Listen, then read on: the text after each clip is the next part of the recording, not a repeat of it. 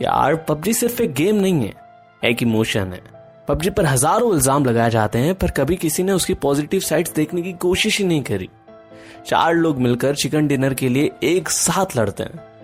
यहाँ पबजी हमें यूनिटी और टीम स्पिरिट सिखाता है।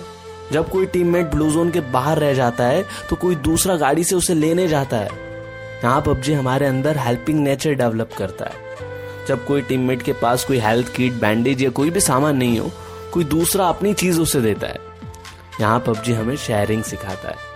जब कोई प्लेयर नॉकआउट हो गया हो तो कोई और दूसरा जाके उसे रिवाइव करता है। यहाँ पर पबजी हमें अपनी जान पर खेलकर किसी और की जान बचाना सिखाता है। जब कोई टीममेट कहीं किसी एनिमीज के बीच में फंस गया हो तो बचे हुए तीन लोग उसकी मदद करने जाते हैं, उसके साथ लड़ते हैं, उसकी हेल्प करते हैं। यहाँ पबजी हमें दोस्ती का असली मतलब सिखाता है।